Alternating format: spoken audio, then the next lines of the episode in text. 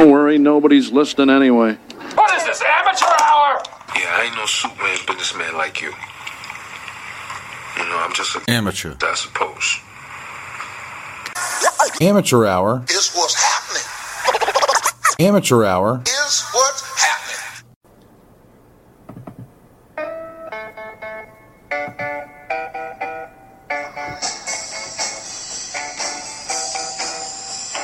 Amateur hour is the best podcast in the world. Yeah. Amateur hour is the best podcast in the world. Come on.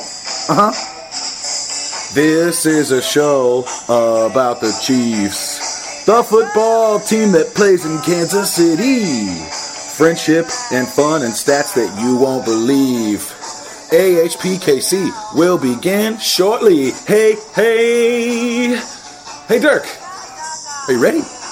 Let's do this thing. Come on, let's go. Let's go. It's football time. Yeah.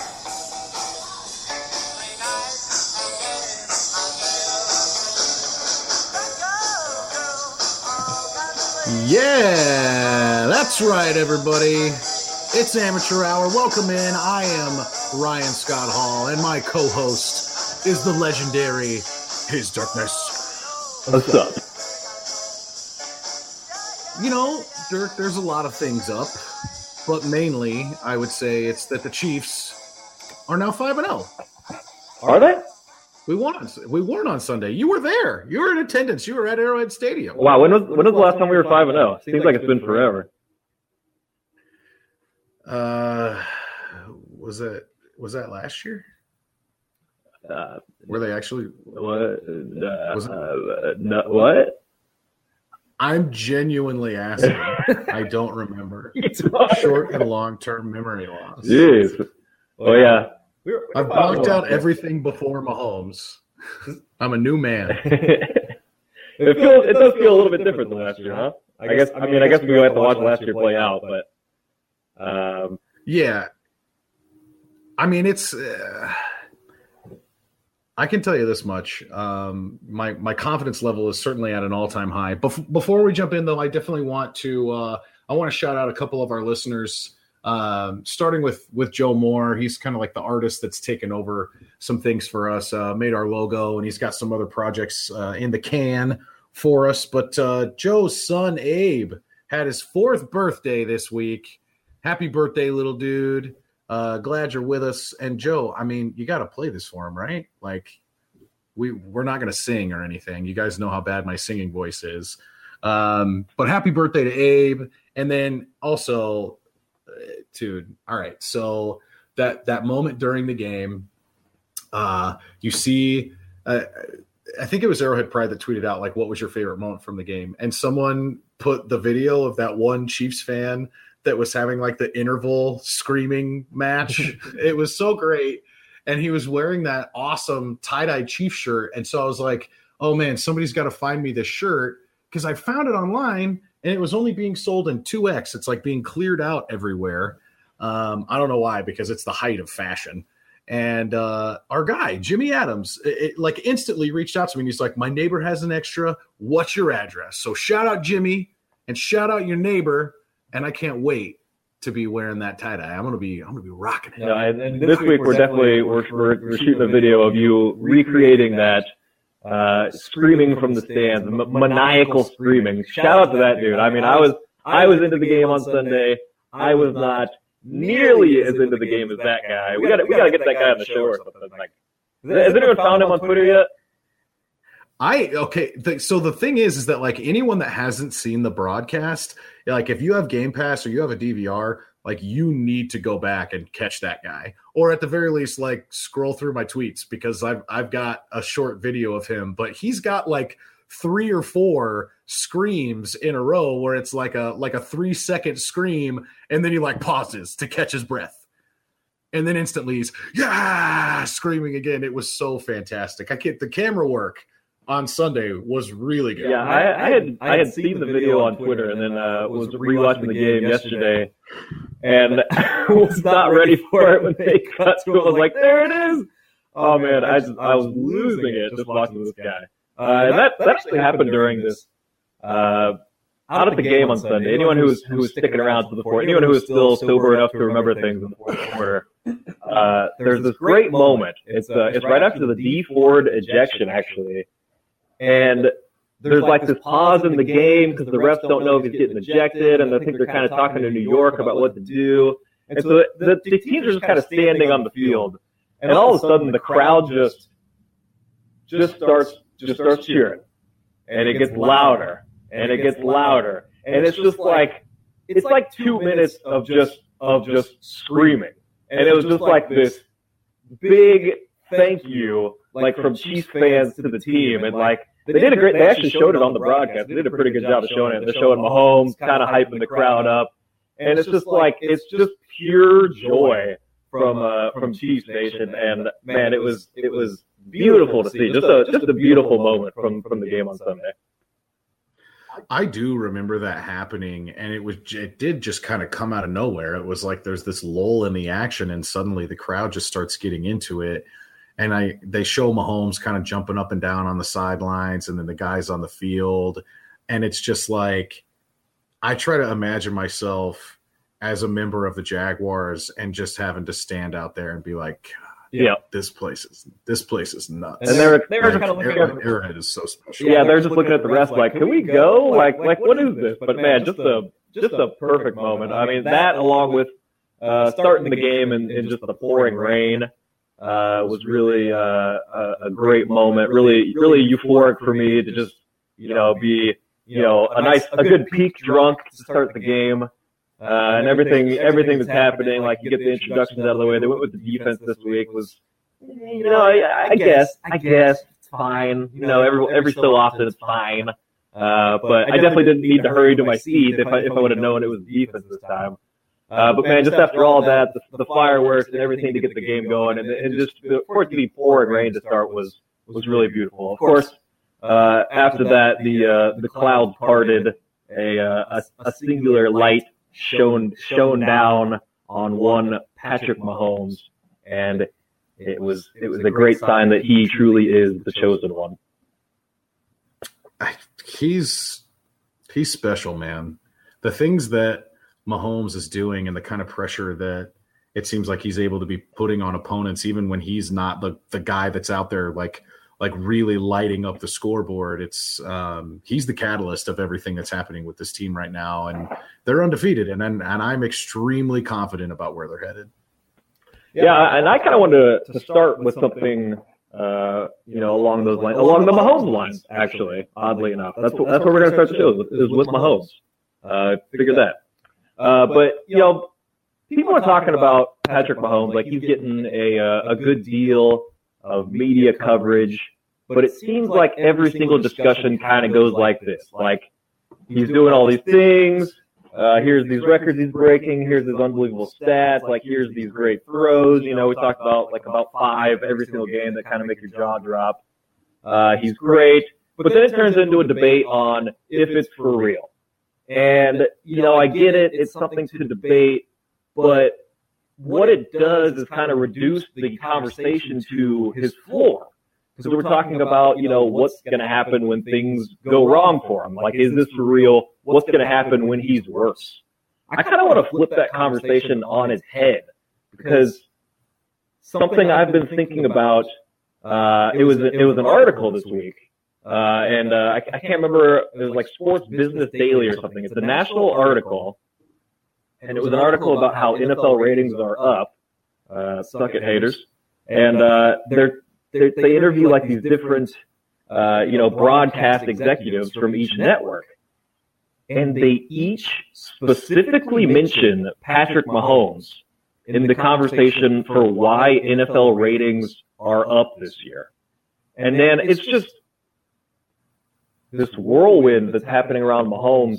I want to talk about his ceiling. I want to talk about what happens if Mahomes reaches his potential. Like we we got the Chiefs game moving to Sunday night. We're seemingly playing in prime time every single week for the next ten weeks. You know, um, we got these early promos for Chiefs Rams. Like it seems like he is like a budding superstar. So I guess my question and the discussion I want to have, like, can Patrick Mahomes be the face of the NFL? Uh, yeah, I, I mean, so there there's a lot to unpack there, and let's start with this. Um, I don't know who the face of the NFL is currently. Um, like I don't I don't think that I could pinpoint the guy. Um, I would think that probably the most recognizable NFL athlete is Tom Brady, but that's also because he's been in the league for so long and he's won all these rings. Um, but he's on his way out. And, you know, we've talked a lot about in the AFC that both he and Roethlisberger are getting ready to be gone. And, you know, even if you look on the other side of the conference and you have Eli that's getting ready to leave and Aaron Rodgers, despite the fact that he sat for the first three years, I mean, you don't know how much longer he can play, but I don't think that you're going to be seeing peak Rodgers. And gosh, man, until they get rid of McCarthy, there's a whole nother hurdle that he's got to get over. But, um, Nick and Danny are both basically putting up all the like the candidates for you know who the I guess the best quarterback or the best young quarterback is and trying to ask the fan bases and it's Carson Wentz and Jared Goff and Deshaun Watson and Mitch Trubisky and Patrick Mahomes.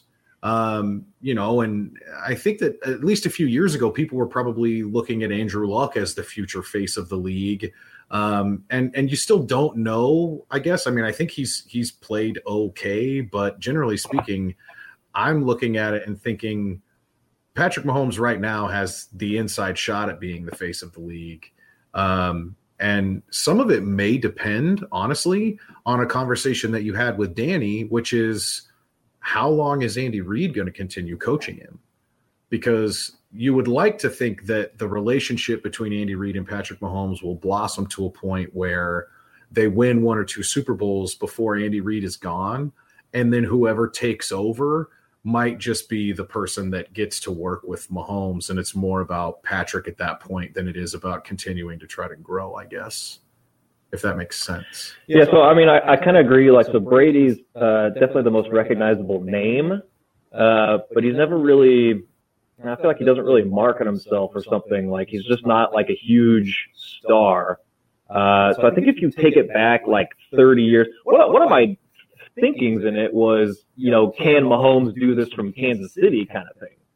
Uh, and I kind of, you know, debated that for a while. Like, can, can, you know, a quarterback from Kansas City be the biggest star in the NFL? But then I thought of the biggest stars of the past 30 years and I think if you're going back that far, you'd say it's Brett Favre. And, you know, if you go past him, you know, you want to go the last 20 years or 15 years or something like that, I think you would say it's Peyton Manning. And, you know, those guys come from Indianapolis and Green Bay. Uh, so I think they're, you know, I, you know, you'd think someone from Kansas City would have just as good a, uh, a, a chance to be uh, the face of the NFL. But I asked that, you know, thinking that your answer would be yes, because I think he's kind of well on his way to doing that. But let's have let's have a fun let's let's get way let's get way ahead of ourselves here. Let's let's have some fun with this. And uh, people might think this is this is silly, but you know, the start of Patrick Mahomes' career has been silly. So so let's play along with it and get silly. Can he be the biggest uh, professional athlete? Can he be the biggest name in sports? Can he be LeBron James? I I don't see any reason why not. Um, it's small sample size, but still is kind of where we're at. Um, I I saw the tweet that you I guess probably retweeted about the executives, and one of the guys mentions the left-handed throw on Monday Night Football and saying that this is like one of those Monday Night Football moments, right? And the reason that it seems like these prime time games exist is to have moments like that. And when you look at a lot of the great players, um, and it doesn't have to be NFL, but these these moments that we get in sports, like it seems like that's what people crave right? You want to you want to create a memory. You want to know where you were when this guy did this thing. And mahomes as I said with Danny Parkins, and I try to not beat this drum uh, over and over again, but I think that he is a singularly gifted player. And because of that, and what he's able to do physically um, from that standpoint, and just how it, it's like he defies all of the things that people think about with a quarterback, and especially over the last um, generation of quarterbacks with guys like Tom Brady and Peyton Manning and Drew Brees. Um, I know that that Drew Brees is probably like the the the oddball of those three because of like his stature and everything. But like those guys are they're so robotic. Um, there's nothing unpredictable about what Peyton Manning or Tom Brady or Drew Brees does, right? They're very, very methodical players.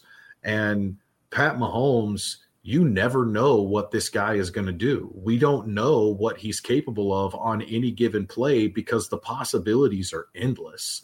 He's he's that singularly gifted and he's so creative too to where you know can Patrick Mahomes be LeBron James? Um I mean listen, he I don't know if anyone's ever going to really reach that kind of level that LeBron is just because he was the chosen one and you're getting his high school games on ESPN and stuff like that. Um, but in terms of being the face of American sports and not just the NFL, um, there's nothing that would prevent Patrick Mahomes from doing that, provided he doesn't end up losing parts of his career to injury or scandal or whatever. I mean, if you just look at based on the current trajectory and we're trying to, you know, embrace silly season, then yeah, absolutely. He can be the face of sports in America. And America still, as, as far as sports are concerned, America is still the worldwide trendsetter. Yeah. So he, he could be the, the most recognizable face in the world um, as far as athletes are concerned. Yeah, I think I think people don't want to have these uh, conversations because I mean it, it kind of sounds silly because like oh we're putting them in the same conversation as Peyton Manning and Brett Favre and LeBron James and all this. I mean I think I think what will seem sillier in a year or two is is putting him in the same conversation as Mitchell Trubisky and and other quarterbacks of this ilk. So I mean I think that will seem sillier in a few years. So that's why I'm just like I'm just gonna fucking embrace it. Um, and it is the, the robotic part is interesting, uh, and that makes me think of you know Favre because you know Favre had that in his game, and, and Peyton Manning and Tom Brady didn't. And I don't think they ever really reached the Super Bowl or Super Bowl. they never reached the Super Bowl, did they? Uh, they never reached the uh, superstar status of of Brett Favre. Uh, and, it, and it makes me think of a current player today who I think might be in the conversation for biggest star in the NFL. Like if you were to reach out to a kid and ask them about what, you know, player they know in the NFL, I heard uh, Bill Simmons talk about it today or uh, yesterday, this, this week on his podcast. You know, his kid knows two players in the NFL right now, and it's Patrick Mahomes and Odell Beckham Jr. Like Odell Beckham Jr. is, is the one that's kind of, you know, he's the one that you uh, don't know what to expect from him. Uh, he's flashy. He's ultra talented. You know, he has the benefit of playing in New York, but uh, and obviously he had that catch, uh, which happened on a either a Sunday night or a Monday night. I'm pretty sure a Sunday night game. Uh, but that's you know almost kind of comparable to Mahomes' left-handed throw, like this magical moment that happens in prime time. Uh, I think that's kind of kind of comparable there, and, and kind of interesting that how that can just like launch a career. Um, uh, but so we kind of talked about off the field. What about what about on the field? Do you think Mahomes throws for 50 touchdowns in a season? What, what, what's the likelihood you think that happens? If you're hearing this, Amateur Hour is experiencing technical difficulties. Please stay tuned for your regularly scheduled programming. Like he was kind of on the trajectory to be able to do this, especially once once uh, you know Peyton stepped aside was Cam Newton. Um, Cam Newton was beloved by young people, and you start seeing the NFL commercials that he was doing about you know him and the, the little kid going back and forth, and um, it wasn't until Cam had that comment with the female reporter and saying that he thought it was funny that she was talking about routes and then he started losing sponsorships and stuff. But like i mean cam newton won an mvp and he went to a super bowl and they got beat down. But i mean cam newton for all intents and purposes was an extremely popular athlete. And i don't know if it's just based on that one comment or the fact that his his outfits just get weirder and weirder and people don't understand it. But like I think Cam Newton was was very strongly in in probably the driver's seat to become the face of the NFL in many ways, and his his star has taken a huge hit. Um, in terms of of Mahomes being able to throw 50 touchdowns in a season, you know, one of the ways that I wanted to try to approach today's show was asking you like what makes the Chiefs offense so dangerous um, what makes them so difficult to cover? Because I was thinking about it in terms of the Jacksonville game and thinking like, you know, Jacksonville gives up 14 points a game um, to start the season, and then they come into Arrowhead and the Chiefs score 30. Um, and I, I guess I just I don't I don't know what the answer is because you could say that they it's difficult for teams to have to cover the entire field. We talked a little bit about um, after the Broncos game uh, Chris Harris having to get IVs and these guys just saying like I can't I can't chase people for 60 minutes like that. Um, it's it's too hard. There's too much ground to cover. And there's some great quotes that came out of the Chiefs game from Tashaun, Tashaun Gipson, basically saying the same thing. A guy that plays safety for Jacksonville, and he's just like I I, you know, we got, he said we got drug or something like that. Um, I'll, I'll find some of the more specific quotes, but he talked about how it's just like, I don't I don't know how to cover this team. I don't know what to do defensively because they still play pretty well. And to me, I think that we're we're in this odd space right now where um, at least as Chiefs fans, I think that some of us are willing to just like jump all in on Patrick Mahomes and say that he's the catalyst for why the team is playing so well um, and why they're capable of doing what they're doing. But other people are looking at all of the other components and they're wanting to say, well, we have Tyreek Hill and Travis Kelce, and the addition of Sammy Watkins has really balanced the field. And you have the the guy that led the NFL in rushing last year, and you have this mastermind in Andy Reid. But and and the Chiefs were what the sixth highest scoring offense in the NFL last year.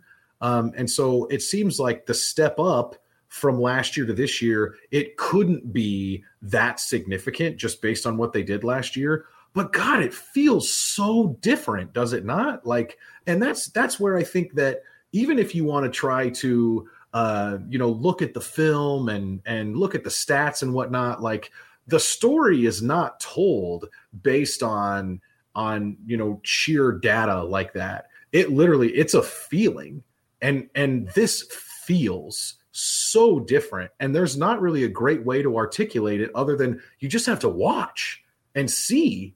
Like, because when, when you watch Patrick Mahomes, I mean, God, he like he just does things that he's so different. He is so different, and not just from Alex Smith, but like from almost anybody. I mean, who like who does Patrick Mahomes really remind you of? Like you could say Brett Favre, right? Well, I mean, even with Brett Favre, we went over those interception numbers, and Brett Favre has the most interceptions in the history of the NFL. And Patrick Mahomes seems like he's really been able to rein it in and doesn't seem to be a huge danger to turn the ball over like that. Like he should, he's he's one of a kind, man. He really is. Yeah, I, I would.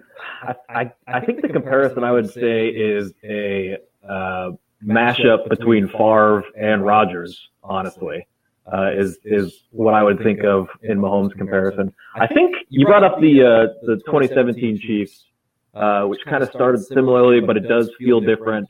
Uh, obviously, we saw the that team fall apart, so that that weighs in on the feeling part of it. But also, I think it's having watched Alex Smith for four whole years before that explosion came last year. It was kind of just like it was kind of like waiting for it to end. Like, man, Alex is off to this hot start, but you know, I have four years of evidence here that kind of says this isn't going to last.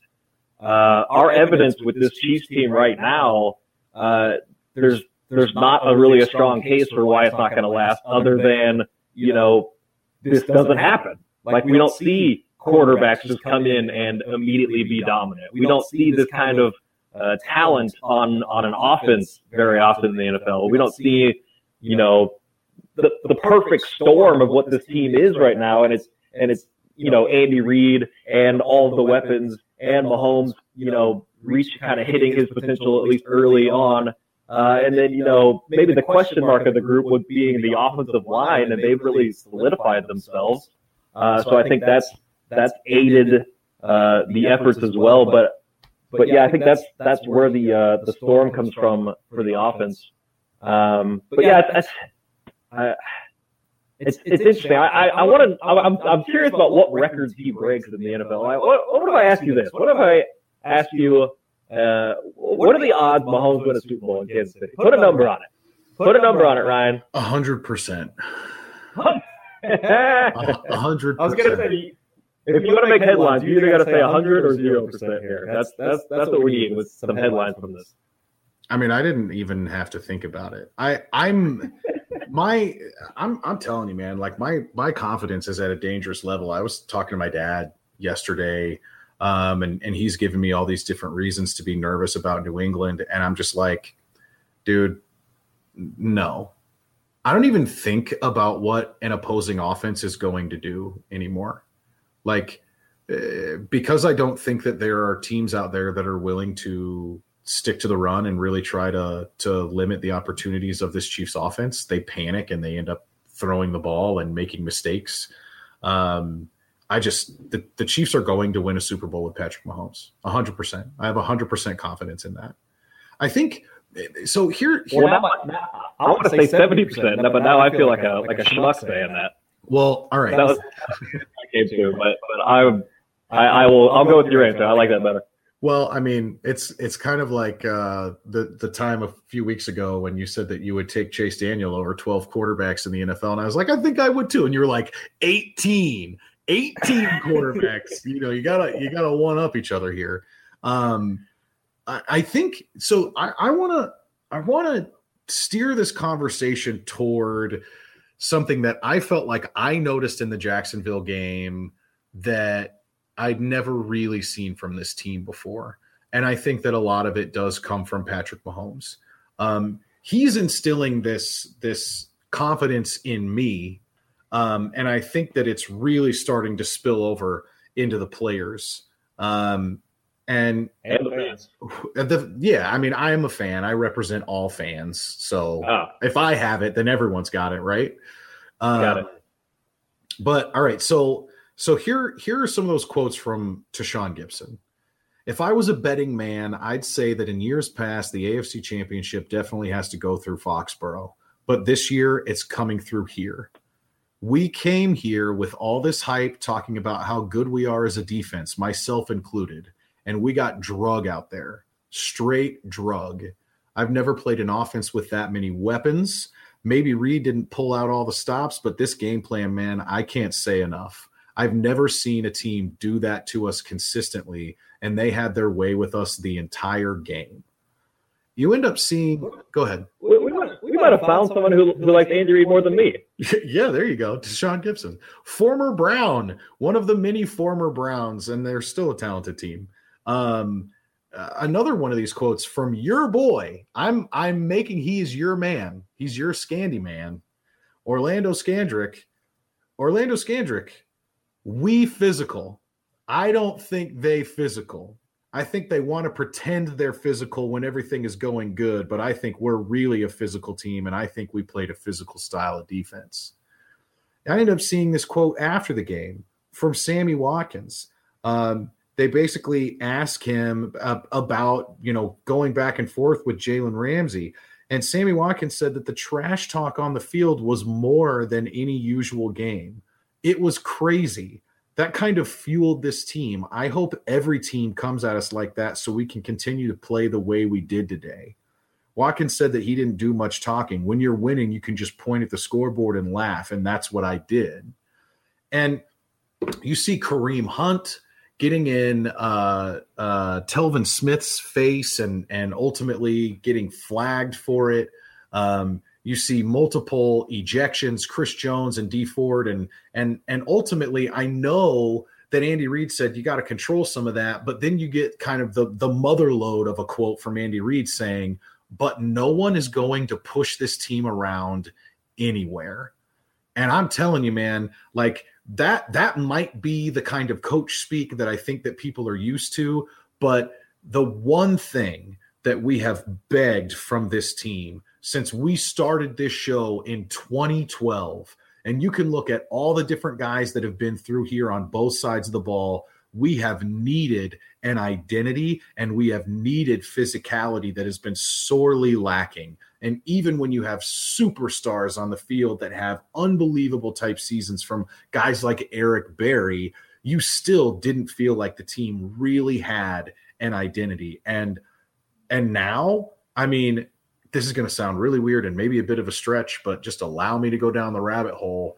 If they wanted to really hand this team over to Patrick Mahomes, maybe they didn't necessarily know that it was going to be like this, but like I miss Marcus Peters so much, man. I still want him here. But if they felt like they had to get rid of Marcus Peters in order to really get the team into the kind of place that they are right now, the kind of mentality that they are right now, then part of me is okay with it because I'm I'm looking at it and just saying like the the crazy thing to me is about how physical they were on Sunday having to step up and go toe to toe with a team like Jacksonville and really set the tone. And the crazy thing is that normally you think about that from a defensive standpoint. And we had guys on both sides of the ball that were going after and like getting in there and having no fear whatsoever. And I'm telling you, I think all of it comes from Patrick Mahomes. They think that they can beat anybody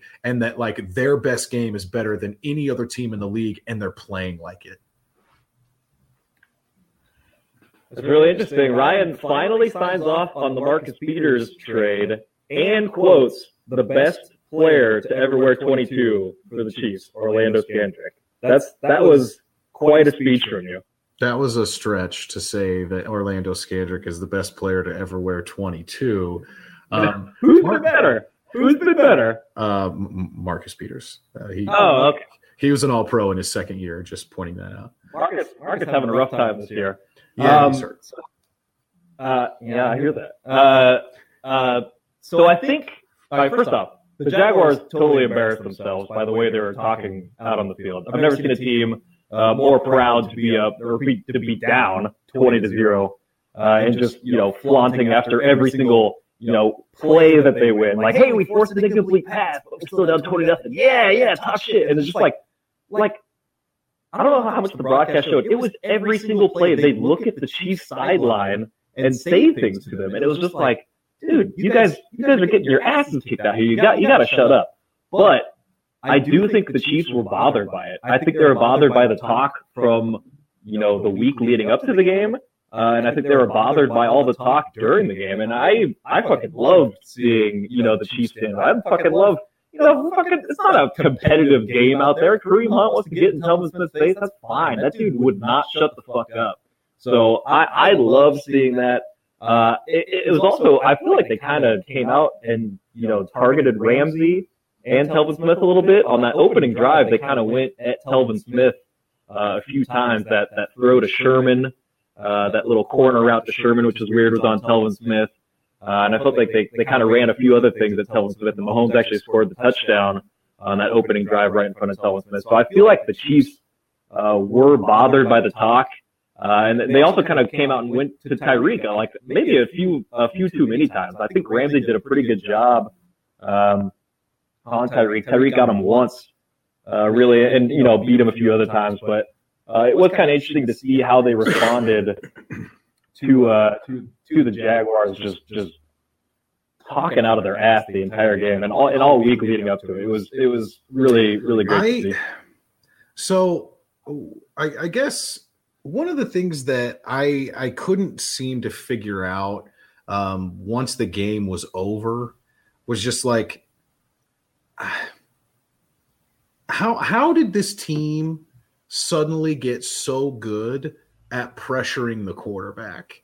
Um, defensively, what the Chiefs were able to do, um, I know that we got bad Blake on Sunday, and I think that it was a little bit more about bad Blake Bortles than good Chiefs defense. But man, they had they had five sacks, and they came from five different players.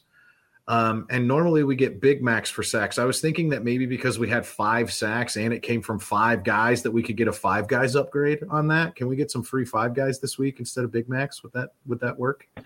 Um, but that is an upgrade. They they forced a fumble. Blake threw four picks. They also um, stopped them on fourth down twice. So technically, you're talking about like seven turnovers for Jacksonville. Um, but so much of it to me was predicated upon the pressure uh, that they're generating. And Dee Ford ended up with at least as you know we're we're relying on Pro Football Focus for these numbers. Um, he had 22 pressures going into the week, and Khalil Mack had 24. Those were the top two guys in the league, and Dee Ford came out of the game with 29. So he had seven pressures on Sunday, um, and and is now leading the league in in pressures, whatever that means. Um, but he and Justin Houston clearly feeding off of one another. And I, I don't know what to expect as far as the upcoming week is concerned with Andy Reid saying it's a stretch that Justin Houston is going to play and the Chiefs going out and signing two outside linebackers this week just to try to have some healthy bodies, I guess. Um, but I I think that what you're starting to see um, is just this they're they're following what Pat Mahomes is doing on both sides of the ball. It's creating so much confidence for this team, um, and and I mean it's it's doing it for the fans too. I'm I, I'm I'm not trying to hammer home the same point over and over again, but like that's just I, I I think that Pat is is really driving the bus, and that it's affecting everybody involved with the team and every opponent that they're going to be facing. Yeah, I mean, you talk about the confidence. Uh, I kind of I, I sent out a tweet during the game after we scored on the first drive, scored went up seven nothing, and I was like, this game feels kind of over ish. And I think people maybe thought I was being you know facetious or something or, or whatever, but the level of I'd even go above confidence. I would say arrogance that I have about this team right now. I legitimately thought that game was over at seven nothing. Like, okay so we can move the ball on this Jags defense. We, we came out, uh, took our first few hits here. We didn't even look that crisp on the opening drive. It was kind of like a, it was almost like an Alex Smith drive. It kind of, kind of just manufactured the ball down the field. Uh, so we, we, we put it right down their ass to start the game. And now Bortles is going to have to try and, you know, keep pace with this. And it's just not going to happen. Not in the rain, not at Arrowhead. It's just not happening. Like the Chiefs are winning this game. And, and, I, I felt that way at, at seven zero, and I just kind of you know put my put my feet up on the seat in front of me, kicked back, and just took in the rest of the game because like, dude, we're we're gonna wreck these fools. Uh, you brought up good. Uh, I I did see I Mahomes uh, forced another offside or encroachment penalty on Sunday, and I don't know if we can find stats on that unless I literally dig through the play by play of every game. And I ain't nobody got time for that, at least on this podcast. Um, but I think that he has now in each game drawn the other team off sides with a hard count. Um, and I don't, I, I think, I think it's been at least once in each of his first five games here. And I mean, that's just,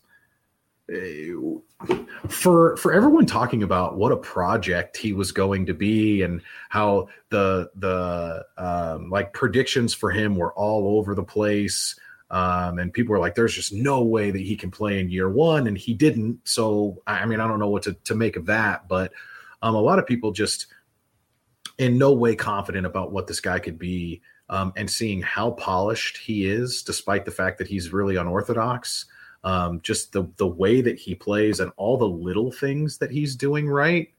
Um, I think he's just so much more than anybody really thought. Even his biggest supporter, I don't think would have predicted that that he's able to do things like this, where he was having such an immense impact on the game against Jacksonville, but it doesn't even really show up statistically. I mean, we talked about the Denver game being like this was probably his worst game, but also his best game at the same time. I mean, statistically speaking, Sunday was easily his worst game, and they handedly beat you know what people would say is the second or third best team in the AFC. Yeah, and another thing, another thing that's leading to that confidence right now is uh, Andy Reid's scripted plays when we're coming out. I mean, we've scored points on all five opening drives this year. We scored touchdowns on four of the five drives this year. So that's that's Andy Reid's scripted plays. That's his that's his game plan he's putting in for every week. So it's almost like it's almost like whenever Andy Reid, whenever the team needs to score, like Andy Reid should have the plays available to, to score. Like like maybe you know the Patriots come out and put 35 on us and we can't quite keep pace or something. But if there's a big drive or something, it's like I mean Andy just has this bag of plays and it's and it's worked every single time so far. So I mean, why wouldn't we be confident if Andy has all these plays to, to call to score every time and, and we have all the tools like whenever we need a score, we should be able to get it, which is which is a very you know gives you a lot of confidence. Well, and and one thing that we haven't seen from them yet that I've been been just kind of waiting for, and it's too early for them to need to use it, but like I'm I'm gonna put this out there. Um, and this is not necessarily an original idea, this particular package, um, because I think when uh, during the offseason when Kent Swanson was doing like the building the Patrick Mahomes offense that he touched on this. Um, one thing that Texas Tech did, and I think is kind of a no brainer given the way that the Chiefs changed their personnel in the offseason, um, is using two running backs at the same time on either side of Mahomes in the shotgun.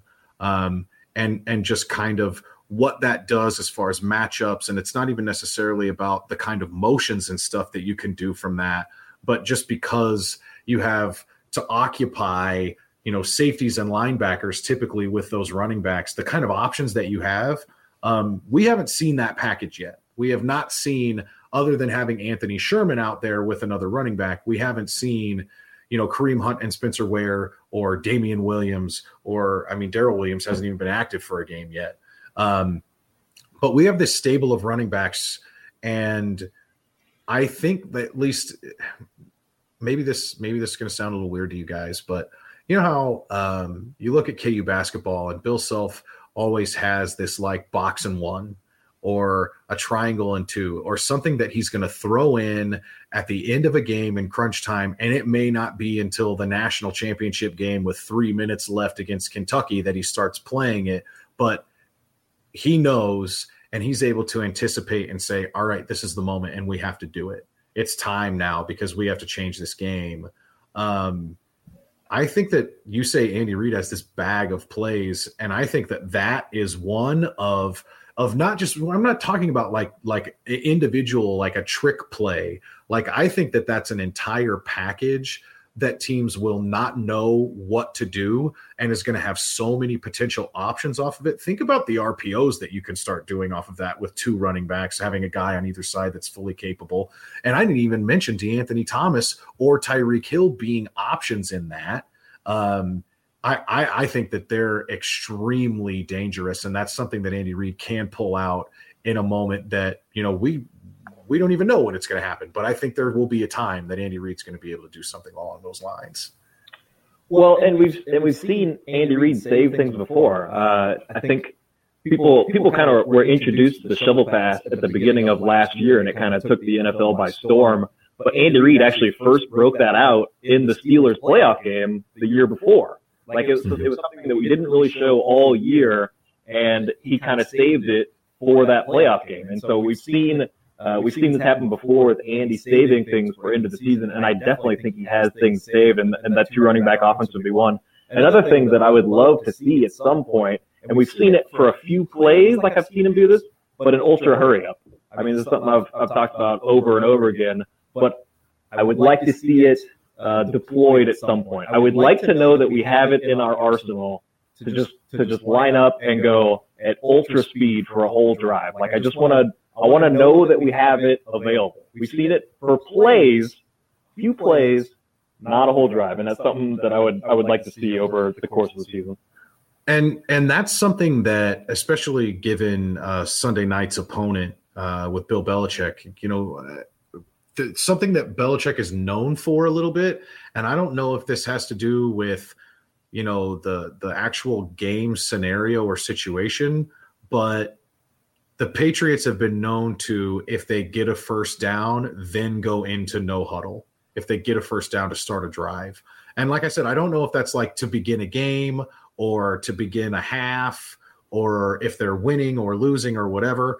But like, I would love to see Andy kind of allow something like that to happen, allow something to be triggered by, okay, the first time we get the ball, if we get a first down, immediately go into that like no huddle and put a tremendous amount of pressure on their defense because it's unexpected, especially if you're doing it in like the first quarter. Just to because when you put something like that on tape, that's the kind of stuff that then teams have to think about it and they have to prepare for it. And you may not do it again for eight weeks, but it's something that teams have to to be aware of. And I mean, right now, to be honest, this is where you know we we briefly touched on it last week, but it's something that I've been trying to think about and figure figure out the best way to articulate. But like, you know, against Denver, because they were down, we're trying to figure out like what adjustments did they actually make. Um, especially, you know, coming out of halftime, it seems like Mahomes is maybe getting the ball out a little bit quicker. But when it came down to crunch time, the only thing that they really did was just spread them out and sort of go no huddle. Um, but I didn't necessarily see anything where it was like, oh man, look what Andy just threw out there for him. You know, I didn't I didn't see some big thing that was like this is a huge change. It was just this is something that we can do because Pat Mahomes is really comfortable in the shotgun and we'll just spread a team out and use the kind of weapons that we have and let him distribute the football the way that he does. Like I don't think outside of those first 15 that Andy has had to do a whole lot just yet. And that's the thing. That's like that's where I think people should be excited about Patrick Mahomes is because like just his natural talents and his natural gifts and just like what Andy Reid does, they haven't had to do anything special yet. And yet we're still seeing special things occur every single week. So one thing that I did uh, want to get to as far as like a loss on the offensive side of the ball. Um, I mean, we all saw Tardif end up going down. I, am not sure if you ended up seeing the news today, Dirk, that uh, they said that he ended up having some ligament damage in the ankle too. So it sounds like they're a little doubtful that he's going to end up coming back. Uh, having wait, wait, wait, wait, wait. So Larry's initial diagnosis was wrong. Um. Well, so here's the thing. This is this is. I, I not impressed by this medical knowledge here. He's supposed to be a doctor, and he we didn't know that right off the bat. No, so here's here's the cool thing is they said that last year when he hurt his MCL, uh, the medical staff came out on the field and he was just like, "Hey doc, it's an I did this thing to my MCL," and he he like diagnosed it perfectly while on the field. And so I'm just imagining like the way that this could actually change you know sports doctors jobs if if every player had a medical degree the way that tardif did that should be a requirement now. Not just three years removed from high school but graduate from medical school before you can be an nfl player or at least an offensive lineman i guess. But yeah, that would that would really change the game. yes it would. You would not have anybody in the nfl before the age of like 26 um, but uh, it's jordan Devey season. Are you excited? No no, I'm not, I'm not either. Um, I don't know how much of a difference this makes. Uh, we keep hearing that Tardif is a is a really good player, but he's an offensive lineman, um, and he also plays guard. And so I don't I don't know what that means. I I don't know if he's if he is very good or how that's going to impact things for us. We keep hearing he's a really good player, but he's an offensive lineman. So I mean, how good could he really be? I mean, that's kind of yeah. That was kind I of. Mean, like, if, he was really good, he'd be playing tight end or something. So not impressed. Right, right. There you go. Um, last thing on the offense, and then I want to get to your defensive deep dive today. Yo. Very, very much anticipating that. But I mean, we got to do Sammy Watch. Kens! There you go. Yeah. All right. Kens! All right. So um, I, on Sammy Watch this week, I did. I gave you. Kens! can I can I go now? Yeah, okay. Uh, I I already gave you guys the quote. Uh, I dropped the the Sammy Watkins quote about how he hopes that other teams get up for the Chiefs the way that Jacksonville did because he thinks it really fueled the way that they played. Um, and and that to me, especially after our our body language conversation, I think is great to just get Sammy basically acknowledging the fact that they were playing against another team and the other team brought a bunch of attitude and that that piped them up. Um, one of the things though, so on Sunday, Sammy, he led the team in receptions. Now, a couple of these are those sneaky run plays where Mahomes is technically throwing the ball, but it's a handoff. Um, but he he led the team in receptions. He tied Travis Kelce with eight targets, and this is coming off of the hamstring that you said. You know what, man? I mean, we saw Sammy go out and have a good game against Denver, but then the hamstring bites, and, and that's where you got to be worried with the injuries. And he looked completely healthy and completely fine on Sunday. And and I heard that apparently, like sort of after the game, that Ramsey got in his face or something, or maybe that was late in the game. I, I believe the the story was that uh, Telvin Smith shoved Sammy Watkins after the game, or maybe the other way around.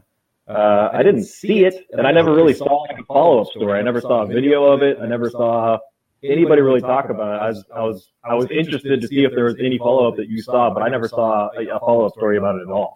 I did not either, so I'll leave that to the fans. If any of you are able to watch Kins that a little bit closer than we were, Kins, uh, just just report back, report back, and let us know. But that's uh, that is week five of Sammy Watch. A little brief this week, but I I think the biggest takeaway that I had was we were a little worried about the injury, and then he went out and led the team in in targets and receptions on Sunday against Jacksonville.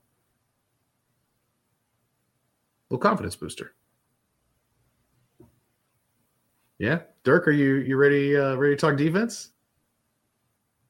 Yeah, I'm ready. I mean, we're about at the hour point, so you know that's that's a good time. When everybody's about done listening, we'll slide in our our defensive time. Yeah, there, there you go. Um, I do want to say, and I don't know. I hope that this doesn't ruin your deep dive. The only the only thing that I really had on the defense, um, I heard unconfirmed by me, did not look, but I heard and am happy to repeat that the Chiefs defense has allowed the fewest points of any team in the AFC West. Can you be can you believe that? You buy that? I I, I believe it. I believe sounds it. good to me. All right, so first I got I got a nice little deep dive we're going to get into. It's it's it's on the Chiefs defensive stats for the first five games of the season. It's not it's not exactly that pretty. Uh, it's it's pretty ugly actually, but uh, we'll have some fun with it. Uh, but we do have a little appetizer at first, and something I like to call a D dive. A D dive. Real quick, an appetizer deep dive, a D dive. The Chiefs record when Dee Ford records a sack. You ready for this? 15 and 2. Holy crap. When Dee Ford records at least a half a sack, the Chiefs are 15 and 2. Uh, both of those losses, oddly enough, to the Pittsburgh Steelers. And, you know, if you want to shit on my stat a little bit, you could include a playoff game, which makes it 15 and 3, uh, in another game that Dee Ford recorded a sack against the Pittsburgh Steelers. Uh, so basically, when the Chiefs, when D Ford gets a sack and we aren't playing the Pittsburgh Steelers, we're 15 and 0. So that's that's the key to uh, to winning games in the National Football League.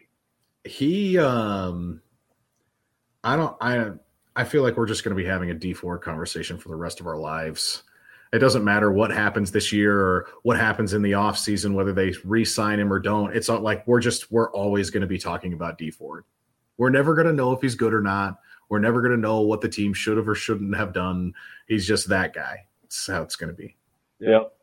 Well, one question on that. Is he rushing from the side that he had all the success before Justin Houston came back? Because I never, I, I never remember which side it is. Um, but he had all those sacks on one side, and then Houston came back and pushed him to the other side. So which side is he on right well, now? he's he's been playing both, and I think he's had more success from the left side, which is where he was having his success before. So like when Really? he was racking up his sacks, it was because he was playing opposite Tamba, not opposite Justin. Justin went down, and he played Justin Houston's you know natural position or whatever, going against the right tackle. Um, That's really interesting. I mean, it's it's definitely a thing then. So he he had all those sacks, you know, in what was it, 2016, I think it was. Uh, but on that side, and then moves and gets no sacks, and now goes back to that side and has all these sacks again. So I I, I would say it's pretty clear that that is a thing now, right? Uh, yes and no, because I think that he's affecting the game from both sides right now. Um, I mean, to be honest, uh, I, and I know that people they're going to think it's hyperbole, they're going to think it's crazy, but like if you actually go through and you look at the numbers, Dee Ford is playing as good as any defensive player in the NFL right now. Like he is, he is as good as anybody based on the statistics. Um, and and that's even with missing almost the equivalent of a full game due to time that he's missed with injury, and and ultimately, I guess being ejected. Um, I he, Dee Ford has been absolutely sensational, gold digger. Yes. All right. So the appetizer is over. The D dive is over, and now it's time for the deep dive.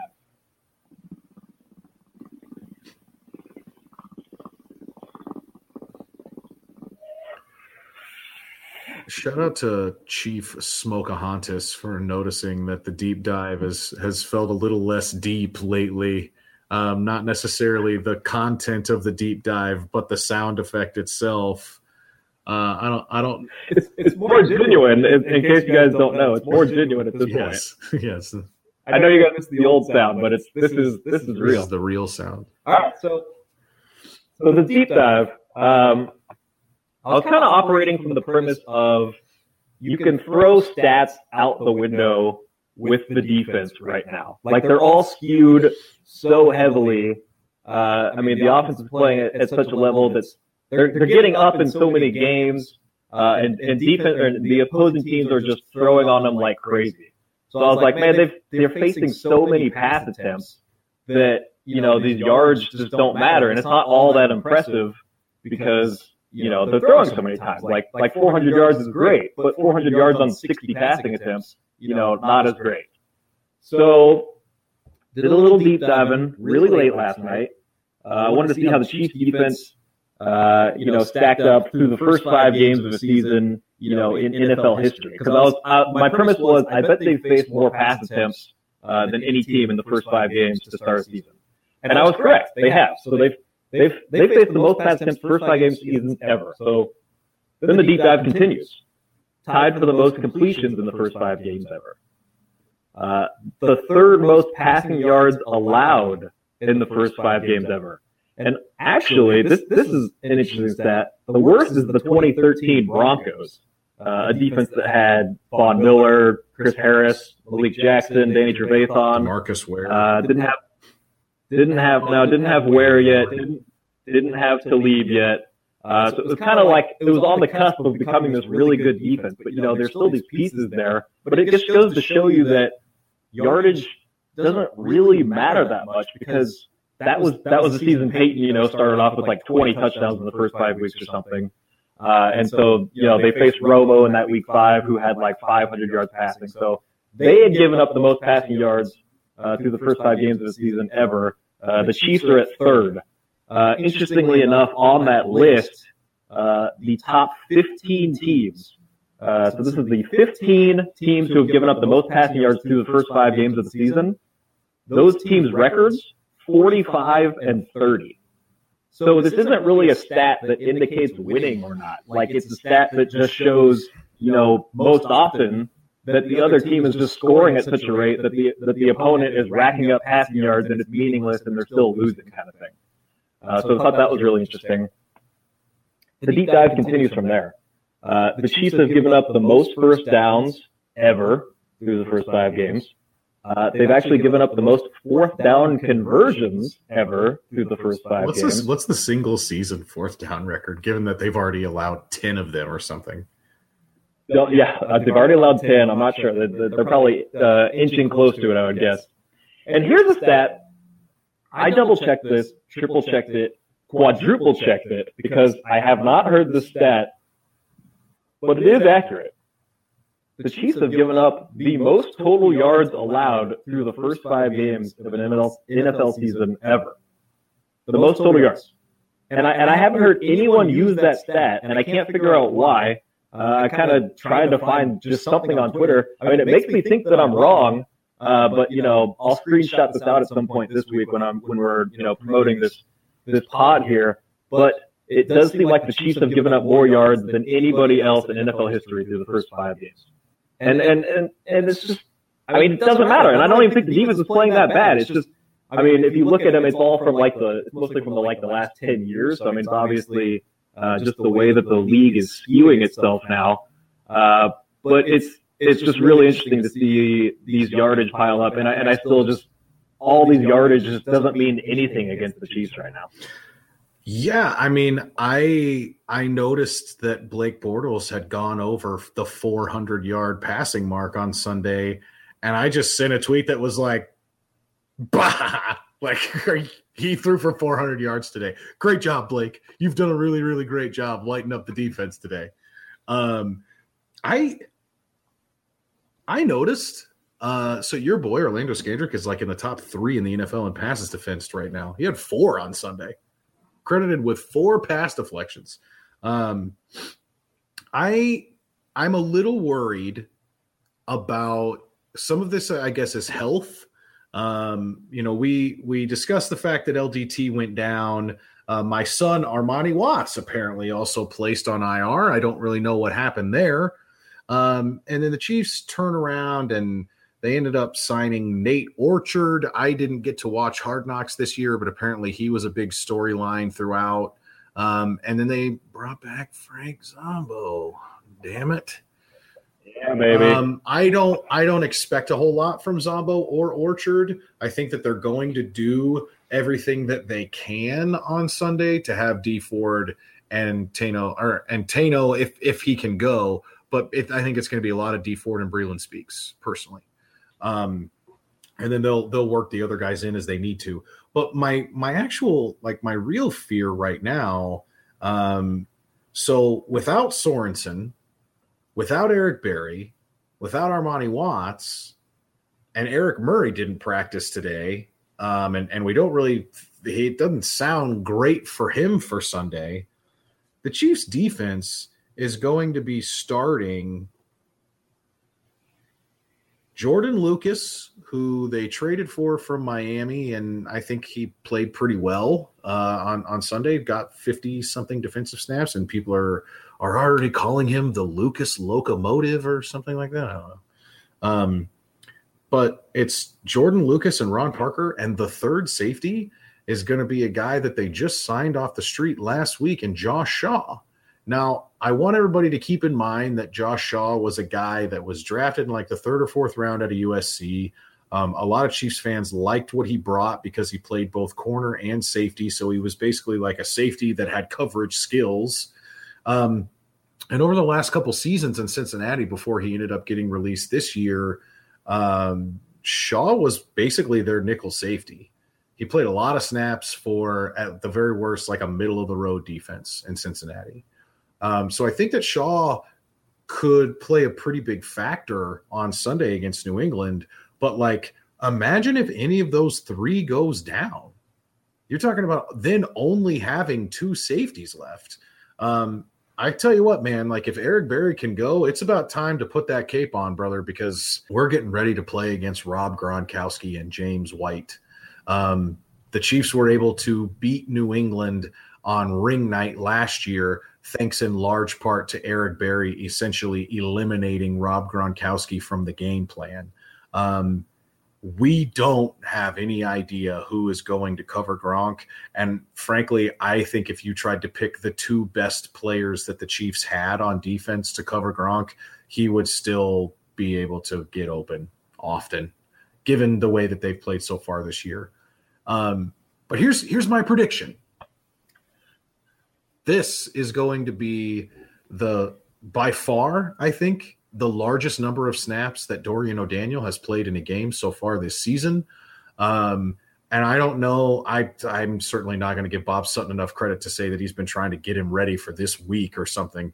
Um, but I think that if Dorian O'Daniel is going to be a player for the Kansas City Chiefs, um, certainly in 2018, but but maybe going forward, it's going to be really important that he plays. And it's not necessarily that he plays well, um, but like he needs to be out there. They need to show enough confidence in him to put him on the field and let him use his athletic gifts to either try to shadow James White or be a part of covering Gronk. Because if he's not going to get on the field when they're down to only three healthy safeties and linebackers that can't cover, um, that's a huge indictment on where he's at. Yeah, that's kind of the first thing uh, it made me think of when you when you listed the safety injuries. Say those again. So Watts is out for the season, and then so Murray is the one that's kind of questionable. Murray is questionable at this point. Um, he missed most of the game on Sunday, um, and that was what led the way for Watts to play a lot. And then Watts didn't play at all in the second half. Um, and Lucas ended up playing fifty something snaps. But I think that the Jags ran I, I, thought I saw that the Jags ran 37 plays in the fourth quarter. Is that right? That. I mean, it was unbelievable. Um, and so he ended up getting a lot of snaps. Um, but I mean, what they're left with is Josh Shaw, who I don't even know if he was active on Sunday. And then you have Ron Parker and Jordan Lucas. And Jordan Lucas was basically playing his first snaps for the defense on Sunday. And he played well, yeah. but I mean, imagine what what Belichick and Brady are going to do scheming up against, you know, who do we get to pick on? And there, it's going to be like, we've got plenty of options here. Yeah, I, I did think Jordan Lucas uh, played well on Sunday. His his best play of the day uh, was saving the Globetrotter celebration because Scandrick, my, my boy Scandrick, had a really bad tip mm-hmm. on the Harlem Globetrotter celebration, and Lucas really had to reach back and and had like a miracle tip. It was fantastic. I mean, it was really. Good. I mean, think about if if they fuck this up. I mean, they they actually show it on the broadcast, which I didn't know at first. So I mean, everybody's watching this, and if they line up and have like five guys in a line, and then you know the fourth guy just drops the ball, and we don't get that, you know, the ending dunk, it's just like, what in God's name was that? So Jordan Lucas's best play on Sunday by far was was saving that celebration and saving us all the embarrassment of, of what it would have looked like if that ball hit the ground early. I I, uh, I, heard kind of a cool story that this was uh, that all of his family was there, um, and I don't know if this was like the you know one of their first times of being able to watch him on an NFL field. I mean, it's definitely the most extensive playing time that he's gotten. Um, but to end up getting that interception and then the, like the really exhilarating return where he almost went down a few different times and broke a bunch of tackles, um, that's got to be really cool to be able to do that and then probably be able to hand that ball to your mom when the game's over too. Um, good good moment for him. Well, yeah. The, so the first thing it made me think of uh, when you said Josh Shaw might be our third safety is that they'll look for other avenues to go down uh, to to avoid playing him, kind of thing. I, I know they like to go to that three safety look uh, in the nickel and dime, uh, but you almost wonder if maybe they throw out a fourth corner. Uh, and but Dorian O'Daniel was the first one that came to my mind. Like Dorian O'Daniel should see more snaps on Sunday uh, and and just in that hybrid role. And I, I could see Dorian. I kind of like that matchup on Gronk. Um, I'm, I'm, I think I might be more worried about James White. Like I just scat backs like that are, are just a always a mismatch. And I don't. I think he'd be too quick for Dorian O'Daniel, to be honest.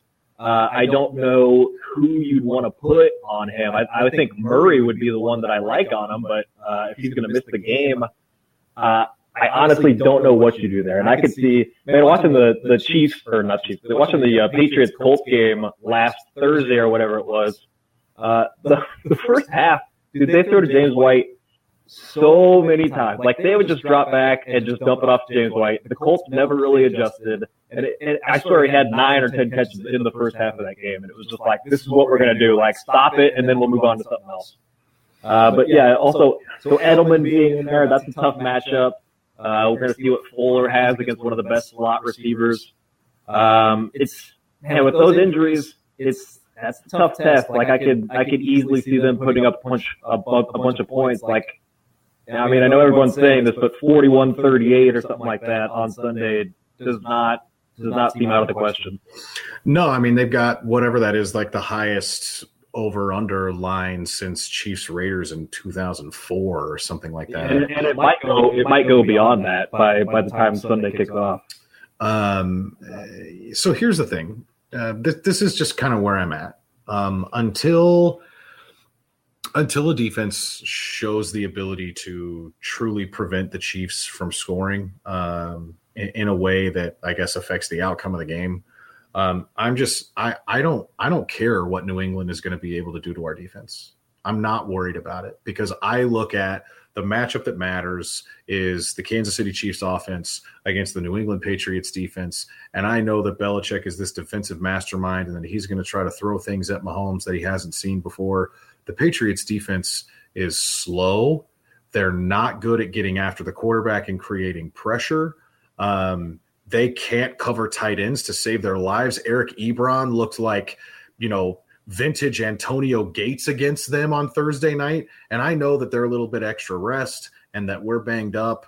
But like, I think that Travis Kelce is going to absolutely feast on this defense, and they don't have anybody that can cover the kind of speed that Watkins and Hill have.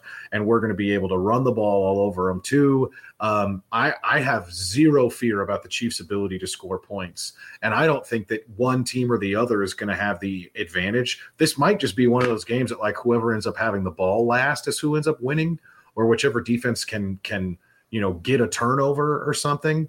Um, but I guess I look at it and I say, you know, there are a lot of things that are different, but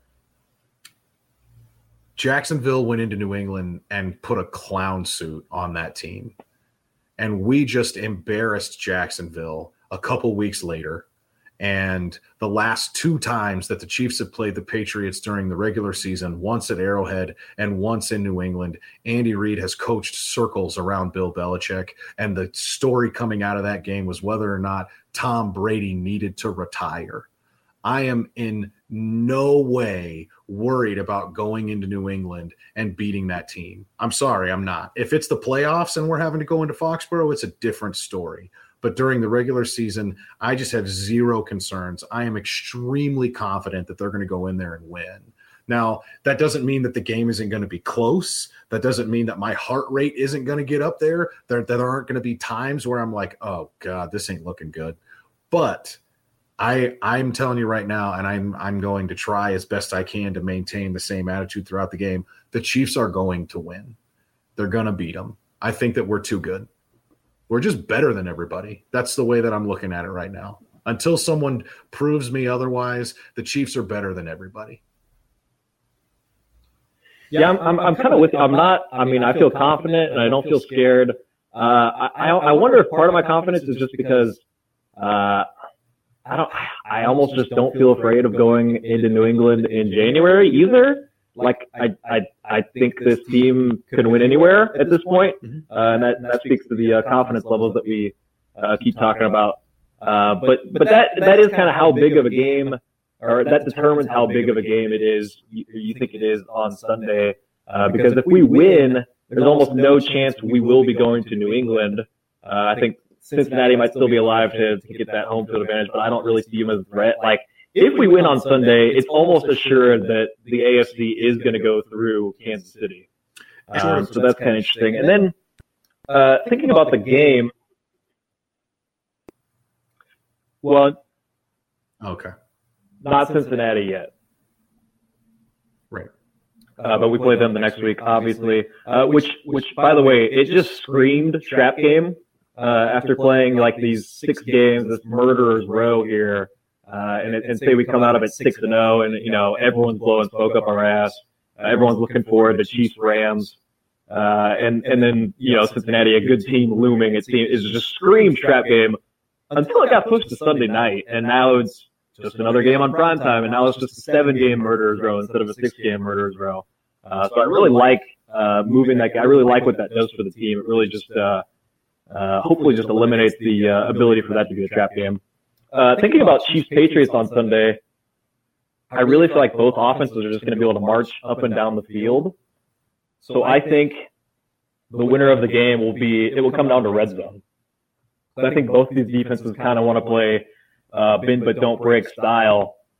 So they're going to let the offenses march down. Like I feel like you're going to see, you know, the, both offenses go from the 20 to the 20, you know, very easily. And then it will just come down to who can get stops in the red zone, who's kicking field goals, and who's scoring touchdowns.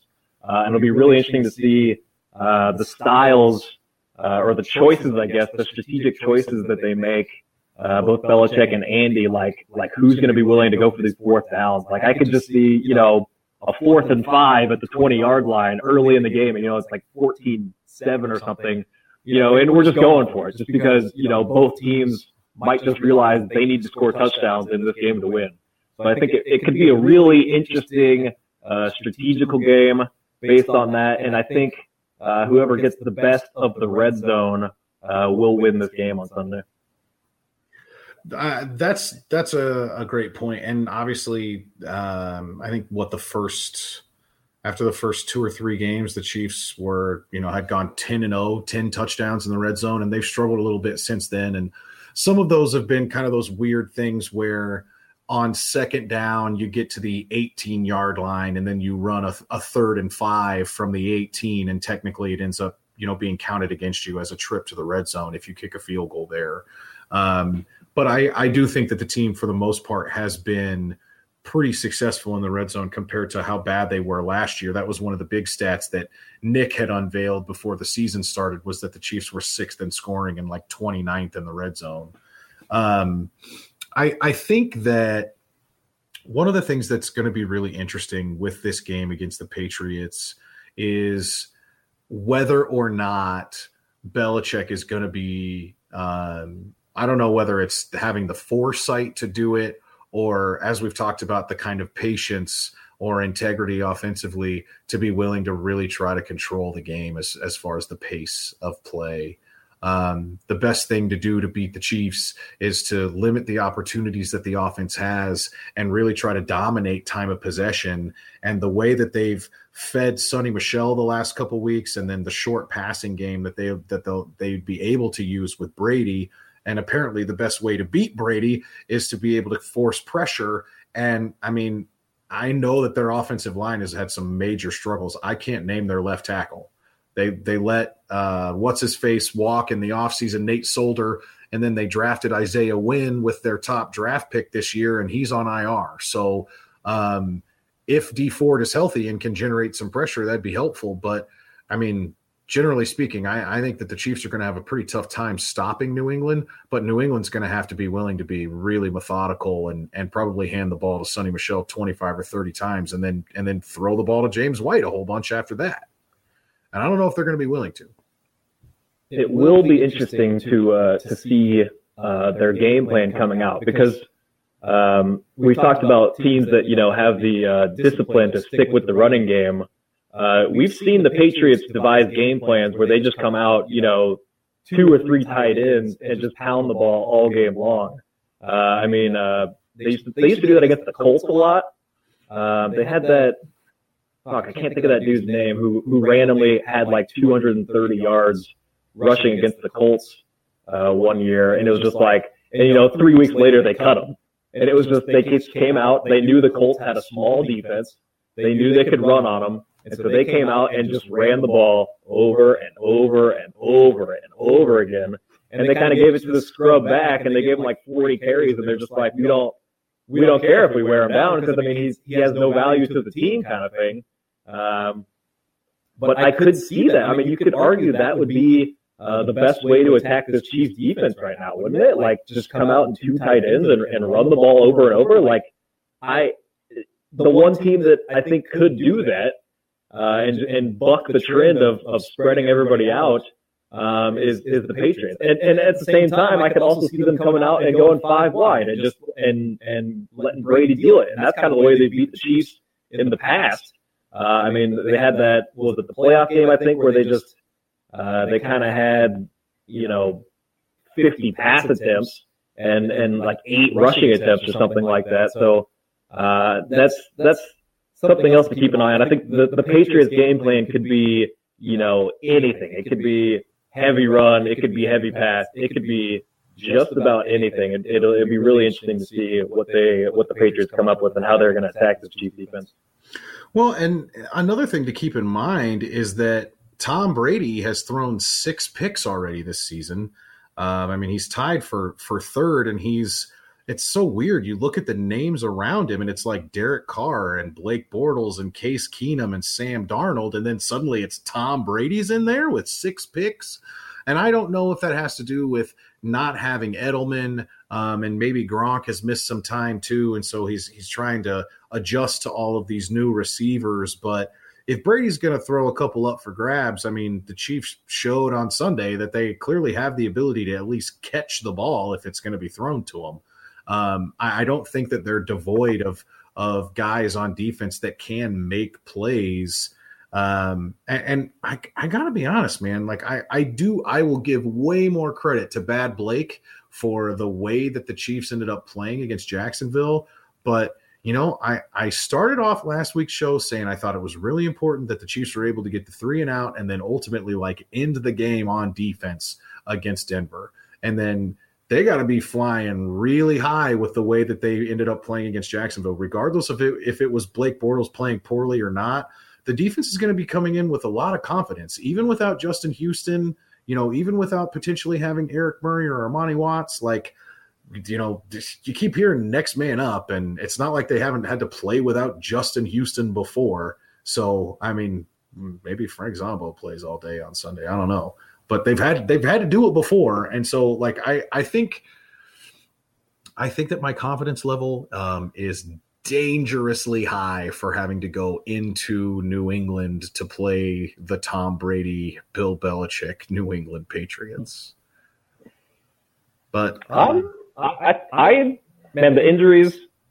Um, I feel confident, uh, but I think I see a loss here. I think I'm gonna go out on a limb and say that the Chiefs lose the one here. Okay. Well, um, I disagree. I I respectfully disagree, Dirk. Um, I I think that the Chiefs are going to go and and uh, and get it done, and I don't really know how that's going to happen other than we're just going to score more points than they do because that's how you win football games, especially with this team. Um, is there anything else you wanted to get to today other than maybe Chris Jones juking out Blake Bortles on that touchdown? That was fantastic. What an athletic move by that guy. No, I think I'm all out. Okay. Neither there we won't see any suspensions, right? Like this isn't soccer they didn't get red cards and then they can't play. Okay. All right. Well, folks, um, that's all for this week. This has been Amateur Hour. I am Ryan Scott Hall. He is his darkness. And this is Olivia Newton John.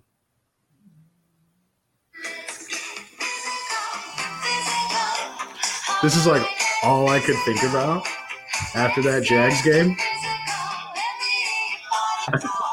I'm pretty sure we played this song before, haven't we? Uh, one of, those, one of those wins over the Broncos a few years ago, maybe. I could see that. Um, there aren't there aren't like great songs other than if we were gonna play like ACDC classic football pump up rock songs. I mean, it is a little weird to have Olivia Newton John talking about going out on a date to this fancy restaurant. Yep, you like my singing voice. I can see it. Let's go, Chiefs. I really enjoyed that. Congratulations, honey. You great.